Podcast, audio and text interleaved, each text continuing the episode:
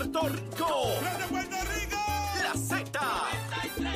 WZNTFM 93.7 San Juan, WZMTFM 93.3 Ponce y WIOB 97.5 Mayagüez. La que representa la salsa en la isla del encanto. De aquí para el mundo. A través de la aplicación La Música Z93. Tu, tu emisora nacional de la salsa. Y comenzamos nuestra segunda hora aquí en Nación Z Nacional. Mis amigos, soy Leo Díaz. Ya el senador William Beafaña está aquí, está ready para quemar el cañaveral. Pero antes, a los titulares con Emanuel Pacheco. Buenos días, Puerto Rico. Soy Emanuel Pacheco Rivera informando para Nación Z Nacional en los titulares. A más de 70 años de la creación de la Lotería Tradicional, un proyecto de ley presentado ante la Cámara de Representantes busca actualizar dicha oferta de juego de la suerte con la creación de un billete digital, un esfuerzo que ha provocado críticas adversas en los vendedores o billeteros, cuyo perfil lo encabezan adultos mayores. En otras notas, el juez federal Francisco Avesosa catalogó de inaceptable el protocolo para el manejo de los gastos relacionados a la implementación de la reforma de la policía presentado por el gobierno de Puerto Rico y ordenó que las partes sometan un nuevo borrador no más tarde del 31 de julio.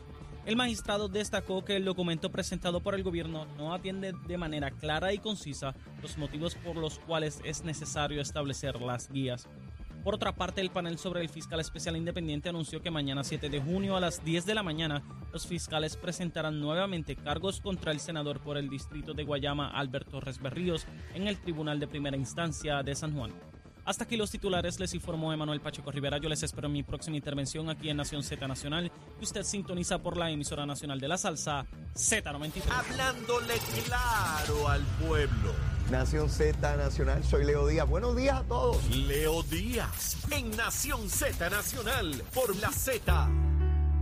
Y comenzamos aquí, como siempre, nuestra segunda hora de programa a través de Z93, la emisora nacional de la salsa, la aplicación La Música y nuestra página de Facebook de Nación Z. Los invito a que entren a la página y me van a ver. Mire qué bonito estoy yo con el suétercito azul, bien chévere, unas letritas y unas cositas, bien chévere, leído. Parezco un lagartijo viudo, pero no importa. Lo importante es estar aquí en el programita bien chévere, acompañado del senador William Villafañe. William, saludos. Saludos para ti, Leo. Saludos para Chero, para Emanuel, para todo el pueblo de Puerto Rico. Tú me escuchas decir la gusanga a mí y te mueres de la risa. Claro, sí, me encanta. Esto, esto es una cosa de, "Bah, ya yo estoy pago, William, fíjate, yo digo lo que sea, fíjate de eso. Yo me acuerdo cuando Carlos Romero Barceló formaba los revoluces, ¿verdad? Ya en los últimos años la gente decía, pues sí, así es Carlos. ¿sabes? Ya- ya- llega un momento en la edad uno donde se le permiten cosas que no se le permiten en, en- Pero Carlos siempre fue Oh, así. sí, es verdad, es verdad, es verdad. Carlos siempre fue así, no importaba la edad. Eh, bueno, Carlos Romero Barceló, tantos recuerdos eh, gratos, ¿no? De, Oh, de sí, tantas sí, luchas sí. y tantas cosas.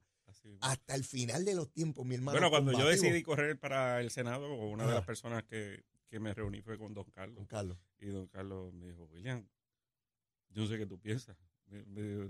Si yo tuviera tu edad, eso yo no lo dudaba. No me metí. no me metí. Mira, este, yo tengo tantos recuerdos eh, con Carlos Romero en momentos buenísimos, en momentos de pelea, porque peleé con él, ¿sabes? Cuando yo presidía el, el PNP, tuve una pelea con una reyerta grande en un directorio. No, no, si, Pero- si no, no era. Si no, no era Carlos Barceló. No, y pelear con Carlos te daba, te daba, te daba rango, te daba rango. de verdad que sí, un gran líder estadista, sin lugar a dudas, Oh. de, de los principales líderes en décadas de- del movimiento estadista. Eh, William, mira, venía hablando antes de la pausa sobre este asunto de la reforma contributiva. Es insólito que, que ni siquiera se le dé consideración a este asunto. Yo sé que Zaragoza, ¿verdad? Pues está, está convaleciendo, pero la legislatura no se puede tener por un legislador, ¿verdad? Y deseándole a él, ¿verdad? Pronta recuperación. Pero este asunto, donde es para bajar las contribuciones a la gente, William, eh, que está ese proyecto, creo que desde febrero allí, está por culminar la sesión y sencillamente le, le importa un pito aliviarle la, la- la contribución a la gente, William. Eh, algo que debería ser prioritario en el- las circunstancias en que estamos, donde eh, una de las prioridades debe ser precisamente buscar estabilidad económica, aliviar el bolsillo a la gente, a la clase productiva, trabajadora, pues, pues ciertamente eso debía estar en, entre las primeras tres eh, prioridades de la Asamblea Legislativa. Sin embargo, no estuvo. ¿Por qué? Porque se trataba de una propuesta del gobernador. En la Cámara le dieron eh, eh, atención, comenzaron a trabajar sobre ella. No he visto el resultado ¿verdad? de lo que están por eh, ¿verdad? atendiendo. espero verlo en los próximos días. también el presupuesto se va a ver en los próximos días. esto, esto es algo que se supone que se, se vea como uno parte de lo otro, porque para aprobar el presupuesto se contemplan los ajustes eh, eh, contributivos y más si van a aplicar el próximo año como propuso el gobernador. Así que es, es importantísimo que eso se incluya. Dice el gobernador, mire, aprueben algo y lo discutimos, o sea, pero, pero hagan algo, pónganse las pilas. O sea, ni siquiera le está diciendo aprueben eso como yo lo envié. Considérenlo, mejorenlo, hagan los cambios que correspondan y discutimos, pero hagan algo, por favor. Desde el principio lo plasmó de esa manera. Y, y ese era el ánimo correcto eh, me parece que falló la Asamblea Legislativa en no atender como se merecía el pueblo puertorriqueño esa propuesta que le economizaba 545 millones de dólares al contribuyente puertorriqueño. Yo sé en el plano que tú planteas le falló la Asamblea Legislativa, le falló esa mayoría de Cámara y Senado del Partido Popular. Sí, porque ellos son los que controlan el calendario. Claro, y yo estoy convencido que los partidos menores, si no todos la mayoría, le aprobarían en favor de, de bajar tasas eh, en, distintas instancias, ¿no? Sí, sí. Mira, en, el Senado, por ejemplo, indistintamente de la composición diversa que hay, las comisiones son controladas por el Partido Popular, el calendario es controlado por el Partido Popular. Ellos son los que responden. Y las, las medidas que examinaba Zaragoza en su comisión, que es la Comisión de Hacienda, ¿eso todo está detenido, William? Se, se trabajan eh, ciertas medidas, pero sin lugar a dudas, esta era prioritaria. Y se acaba la sesión el 30. Se, trabajan otras medidas, pero la, la, que, la de mayor relevancia, sin duda alguna, era esta. ¿Y ustedes tuvieron sesión esta semana? Tuvimos sesión ayer. Y no hay hasta la semana entrante. Hay una sesión mañana, pero es para tomar cuenta de la aprobación del presupuesto y la siguiente semana entonces habría sesión. Y algo de importancia, bueno, sé que bajaron unos unas confirmaciones de fiscales y jueces. Sí, eh, eh, por segunda ocasión en, en, la, en la sesión ¿verdad? desde enero, eh, pues se han aprobado ciertas nominas, nominaciones. Eso pues, me, me, alegra, ¿verdad? Porque necesitamos mover este, las, las, nominaciones, los nombramientos del gobernador. Son nombramientos en su mayoría de procuradores, fiscales, jueces, etc. Pero en el caso de medidas legislativas, sí se aprobaron algunas eh, seis medidas legislativas, no así de muy controversiales, eh, entre ellas una medida mía para eh, aclarar la ley de tránsito con respecto a la otorgación de licencias provisionales a inmigrantes. ¿Qué, explícame eso. Bueno, que la, la ley tenía unas trabas donde requería, por ejemplo, eh, que el inmigrante no tuviera seguro social. Un, Pero, un, inmigrante legal o ilegal? Vamos a eso ya mismo. Eh, la, ley actual provee para, para unos, este, unas licencias provisionales a, los inmigrantes. Entonces, el, cambio a la ley se hace, número uno, para aclarar un, aspecto donde requería que no tuviera seguro social. Sin embargo, ahí bajo el, sistema federal se confiere un seguro, un, número de seguro social a ciertas personas que no son ni residentes legales ni eh, eh, ciudadanos aún. Entonces, esas personas estaban teniendo la traba de que la ley les requería que no tuviera seguro social, pero tenían seguro social. Entonces, eso se, aclaró en el proyecto de ley. Y aparte de eso, se expande el, que personas que llevan tiempo en Puerto Rico residiendo, eh, que mediante presentación de documentación de su país de origen, eh, documentación oficial, etcétera, se le pueda conferir esa licencia provisional por un periodo de cuatro años, de dos años en el caso de, aprendizaje. Si no recuerdo mal, esas licencias empezaron a otorgarse bajo el gobierno de Alejandro García Padilla. Sí, eso es así. Eh, recuerdo que hubo controversias y personas eh, ilegales podían tener la licencia y toda la cosa. Yo, a, mí, a mí me gustaba la idea porque le daba visibilidad pues a ese ciudadano. Pues precisamente eh, con la enmienda que se incorporó, pues se deja claro que ya con documentación de su país de origen, que, que, autentique quién es la persona, sí. pues eh, puede obtener esa, esa licencia. Ah, y, y, eso es importante por lo de la visibilidad. Sí, yo sé que está ahí, que existe. Eh, porque las personas también, esto es un paso necesario para poder ¿verdad? afianzarse en nuestra sociedad y, al, y, poder aspirar a tener una ciudadanía. Claro. Eh, y, facilita todo esto. Eh, y ese proyecto se aprobó ayer, ahora tiene que ir a la Cámara. Y si sufre alguna enmienda, comité de conferencia, de manera que pueda correr hacia el gobernador. Sí, se trabajó con eh, abogados que trabajan en aspectos de inmigración y atienden a, esta población y, también este, con la oficina de, de asuntos del inmigrante en San Juan.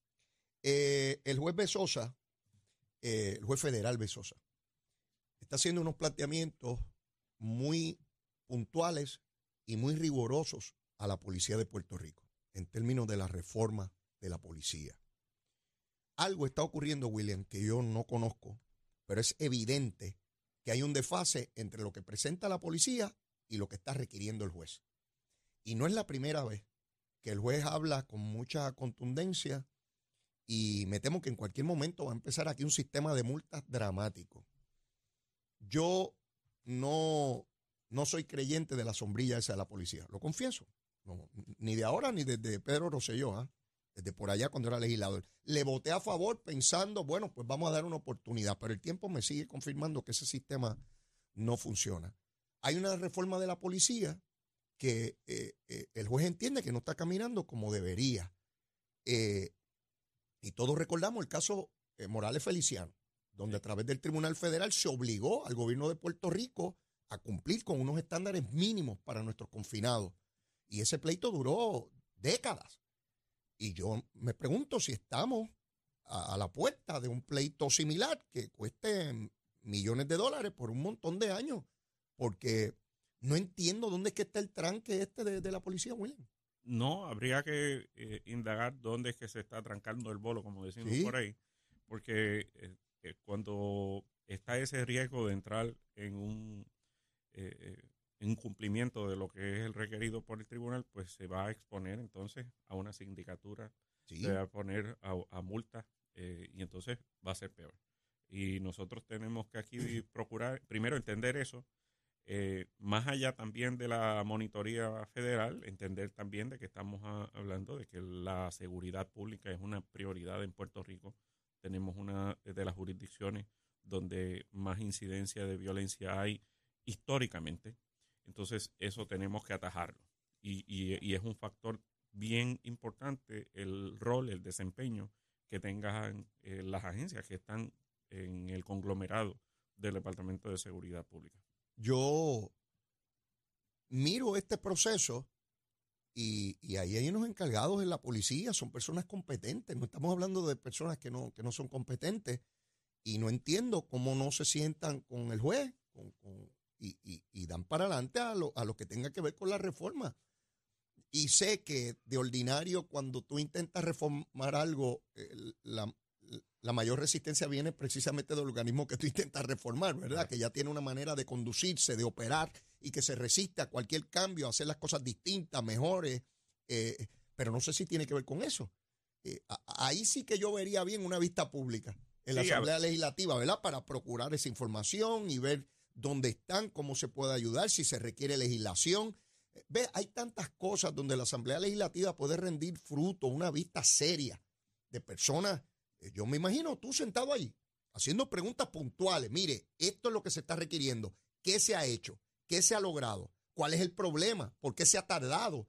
Y, ¿Dónde, en, claro, porque ah, habrá muchos aspectos que se hayan logrado, alcanzado dentro de lo que se le llama reforma de la policía, pero eh, son una serie de exigencias y metas con las que tiene que cumplir la policía. Y y basado en eso hay que ir punto por punto a ver dónde está el nivel de progreso y dónde está el, rezago, en, qué, en, qué, que se han quedado ¿verdad? Eh, incumpliendo. Y entonces, si hace falta el apoyo legislativo, ¿verdad? nosotros estamos, por ejemplo, de mi parte y mis compañeros, en la mejor disposición de colaborar para que la policía eh, y, y, el Departamento de Seguridad Pública puedan cumplir a cabalidad con ello. Obviamente, todo lo presupuestario, pues la Junta tiene que estar dentro de ello, pero si son exigencias del tribunal, eh, hay que cumplirlas. Si yo estuviera a cargo de esa cosa, yo me siento con el juez en cámara. Mire, juez, esto es lo que hemos logrado. Esto aquí. Tengo problemas en esta área. Eh, ¿Cómo el tribunal me puede ayudar? Necesito ayuda a la Asamblea Legislativa. O me reúno con el gobernador. Con quien rayo tenga que reunirme. Pero yo quisiera ir alante del juez. Que cuando el juez me pida algo, no sé, ya eso está, juez. El Sí, mes sí, pasado sí, lo logramos. Eh, hace tres meses lo logramos. Mire, le vamos a requerir esto. No, ya eso lo resolvimos. Mire, está el reglamento. No, ya eso está aquí. ¿Sabe? Ese es el tipo de accountability, de rendición de cuentas que yo quisiera que hubiese aquí. Entonces veo que una vista y vuelve el juez a señalar lo mismo y lo mismo y lo mismo. Y llevamos tiempo. Esto empezó hace tiempo con, con, con Sí. el PI, Sí, sí. desde Y- el cuatrenio pasado. y que esto, o sea, se da. Ya tú estabas como secretario de la gobernación cuando, cuando comenzó esta cosa. Sí, pues, esto, esto es importante que se entienda también que se da como parte de un monitoreo de unos acuerdos, Ajá. porque tampoco es como tal una imposición del tribunal. Esto se da porque se dan unos litigios y como parte de la conclusión de esos litigios, pues el, el- la parte acuerda cumplir con ciertas cosas. Ya. Y entonces, por eso es importante que, que- que en este caso la parte que es el gobierno, mediante el instrumento del Departamento de Seguridad Pública y el negociado de la policía, cumpla con, con los mismos.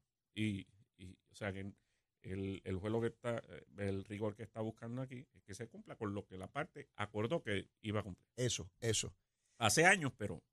En, en vista de lo que estamos hablando y de lo que puede procurar la Asamblea Legislativa, hoy veo en la prensa una vista pública que realizó el Senado, eh, no recuerdo ahora el nombre, me disculpan, de la senadora de Arecibo, eh, eh, tenía que ver Rosa, con el tren urbano.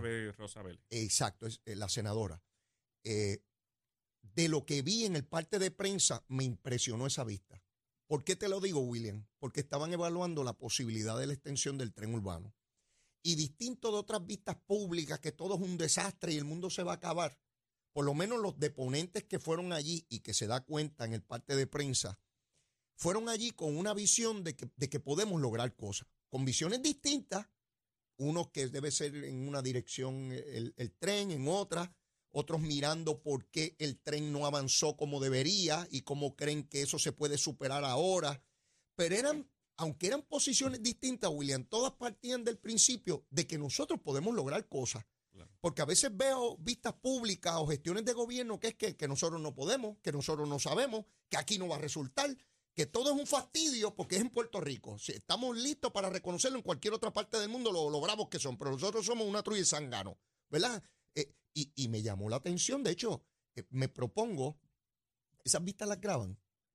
Eh, Sí, algunas, al- algunas Voy a quedan procurar grabadas. ver la vista, porque me parece que, que la voy a disfrutar enormemente por lo que vi en las ponencias y, y, y cómo entienden que tenemos que seguir avanzando en, en métodos de transportación masiva y ven el tren como una alternativa distinto a otros que están pesimistas y el tren, eso no sirve y nunca debe haber existido. ¿Qué te parece?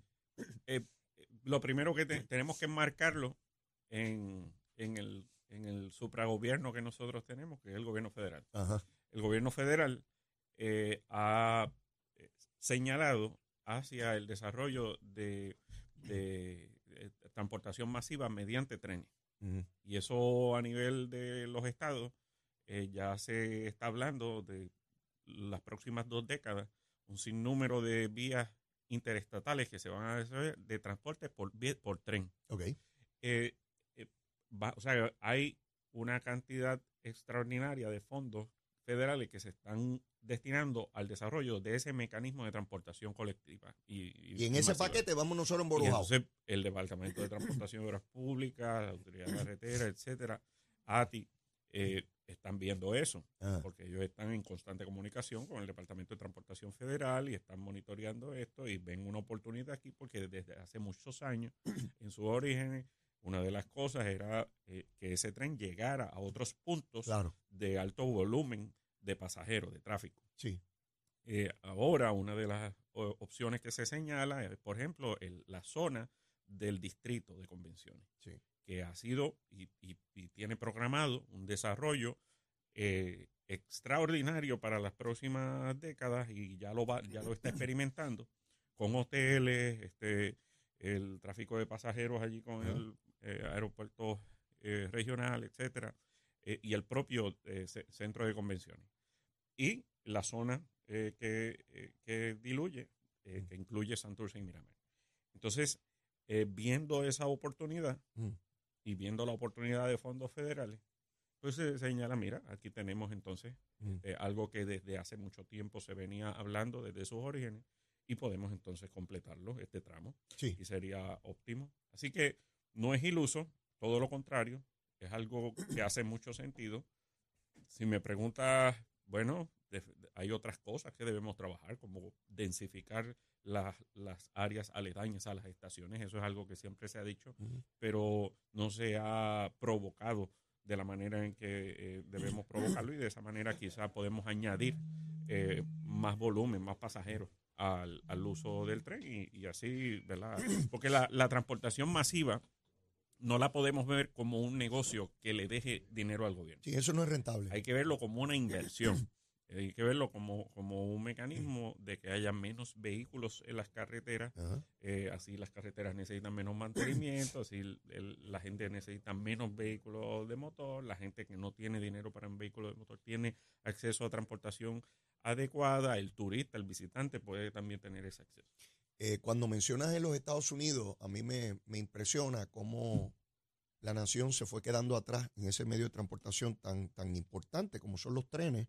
Uno va a otras jurisdicciones y ve estos trenes de alta velocidad en Europa, en Asia, y en los Estados Unidos tú no tienes eso, de montarte en un tren en New York y en par de horas estar en California en un tren de estos balas que van a las millas, este, no lo tiene, o, o- o bajar de New York a la Florida. Pues eso va, eso va. Ya de hecho, este, eh, recientemente eh, comenzó operación, no sé si ahora mismo comenzó operación el, el tren que va desde Miami a Orlando. Uno, uno se monta en el Amtrak ese y parece una cafetera. Sí, Entonces uno dice, pero ¿y cómo es posible que nos hayamos quedado como si fuera un tren de los años 60? pues, se, pues se va a invertir, mucho en eso ahora eh, y en y no podemos verlo tampoco como algo eh, eh, tan iluso en Puerto Rico había un tren que circunvalaba eh, para, la isla. para Y se entregaron la servidumbre porque venía el vehículo, eso era lo Sí. moderno y cometimos un error ahí. Está bien, fantástico, pero hay que corregir los errores y ciertamente ese tren fue concebido para, para ir creciendo como son todos los, todos los sistemas de tren en el mundo. Usted va al de Washington